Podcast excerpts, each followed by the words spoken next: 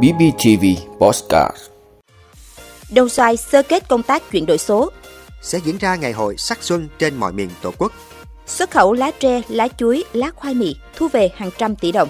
đề xuất nhiều điểm mới thi tốt nghiệp trung học phổ thông năm 2023. Thời tiết hôm nay ngày 9 tháng 2, Nam Bộ nắng tiếp, Bắc Bộ mưa phùn.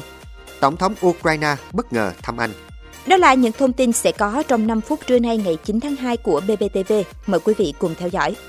Thưa quý vị, thành phố Đồng Xoài đã tổ chức hội nghị sơ kết tình hình triển khai thực hiện nghị quyết số 04 của Ban chấp hành Đảng bộ tỉnh, chương trình số 08 của thành ủy và kế hoạch số 172 của Ủy ban nhân dân thành phố về chuyển đổi số.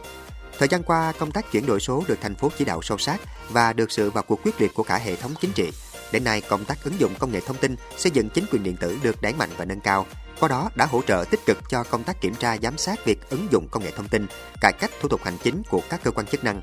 Tại hội nghị, những vướng mắc bất cập hạn chế trong quá trình triển khai thực hiện chuyển đổi số đã được thành phố, các cơ quan đơn vị nhìn nhận, đồng thời chỉ ra nguyên nhân và đề xuất hướng khắc phục xử lý. Cụ thể như kiến thức kỹ năng về công nghệ thông tin của một bộ phận cán bộ công chức viên chức còn hạn chế, tỷ lệ chữ ký số còn thấp, vẫn còn tình trạng thực hiện thay cho công dân trong đăng ký hồ sơ thủ tục hành chính, thanh toán phí, lệ phí, nghĩa vụ tài chính, việc kết nối khai thác dữ liệu từ các cơ sở dữ liệu quốc gia, cơ sở dữ liệu dùng chung chưa thống nhất đồng bộ.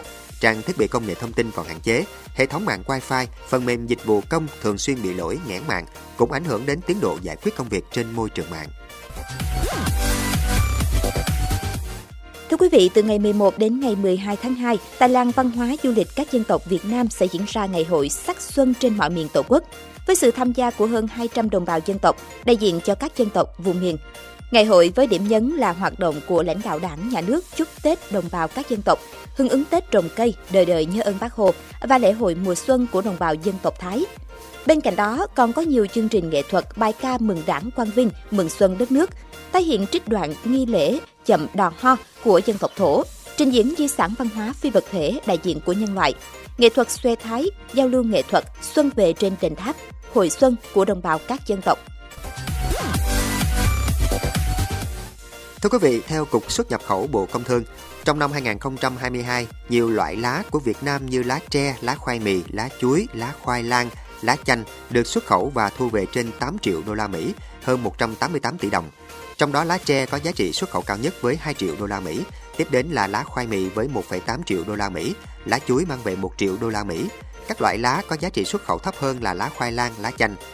Nhiều doanh nghiệp cho biết các loại lá tre, lá khoai mì, lá chuối được xuất khẩu chủ yếu sang các thị trường như Hàn Quốc, Nhật Bản hay khu vực đông người dân gốc châu Á sinh sống ở Mỹ, nơi nhiều gia đình vẫn thích dùng lá để gói các loại bánh truyền thống như một văn hóa.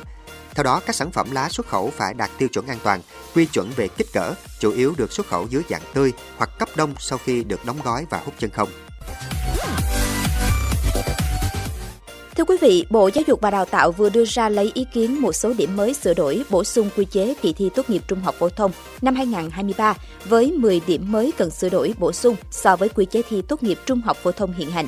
Trong đó, bãi bỏ quy định đã áp dụng liên tục nhiều năm qua là cho phép thí sinh mang các loại máy ghi âm ghi hình có chức năng ghi thông tin nhưng không thể nghe, xem, không thể truyền nhận được thông tin, tín hiệu âm thanh, hình ảnh trực tiếp nếu không có thiết bị khác hỗ trợ. Sở dĩ có quy định thí sinh được mang máy ghi âm ghi hình vào phòng thi, với hy vọng đó cũng là một biện pháp giám sát và tố cáo gian lận trong phòng thi của thí sinh. Thí sinh không rời khu vực thi sau khi hết 2 phần 3 thời gian tự luận, phải ở tại phòng chờ trong suốt thời gian còn lại của buổi thi. Thí sinh được đăng ký dự thi trực tuyến ngoài việc đăng ký trực tiếp tại trường nơi học lớp 12 như những năm trước.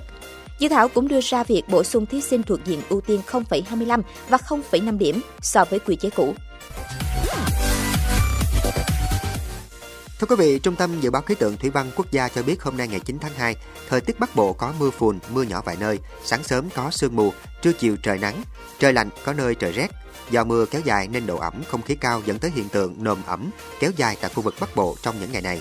Bắc Trung Bộ đêm và sáng có mưa nhỏ, mưa phùn và sương mù, đêm và sáng trời lạnh. Trung Trung Bộ sáng sớm có nơi có sương mù, trưa chiều trời nắng. Các khu vực khác chiều tối và đêm có mưa rào và dông vài nơi, ngày nắng. Trong mưa dông có khả năng xảy ra lốc xét, mưa đá và gió giật mạnh.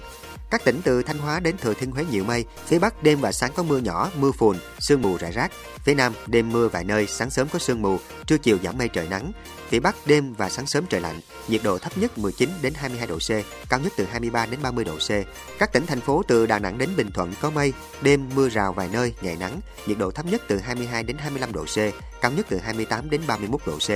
Khu vực Tây Nguyên có mây, chiều tối và đêm có mưa rào vài nơi, ngày nắng, nhiệt độ thấp nhất từ 17 đến 20 độ C, cao nhất từ 29 đến 32 độ C, có nơi trên 32 độ C.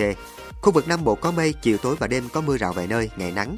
Riêng miền Đông có nơi nắng nóng, nhiệt độ thấp nhất từ 23 đến 26 độ C, cao nhất từ 31 đến 34 độ C. Miền Đông có nơi trên 35 độ C. vị, Tổng thống Ukraine Volodymyr Zelensky đã bất ngờ đến thăm Anh nhằm hối thúc London tăng cường viện trợ vũ khí, khí tài cho Kiev. Đây là chuyến thăm Anh lần đầu tiên và là chuyến công du nước ngoài thứ hai kể từ khi Nga tiến hành chiến dịch quân sự ở Ukraine cách đây gần một năm.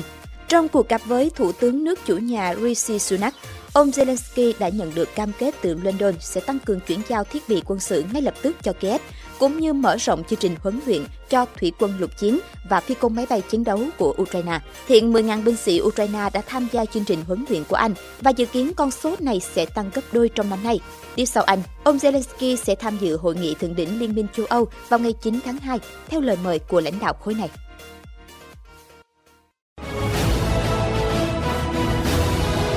Quý vị đã luôn ủng hộ các chương trình của Đài Phát thanh truyền hình và báo Bình Phước. Nếu có nhu cầu đăng thông tin quảng cáo ra vặt, quý khách hàng vui lòng liên hệ phòng dịch vụ quảng cáo phát hành số điện thoại 02713 887065. BBTV, vì bạn, mỗi ngày.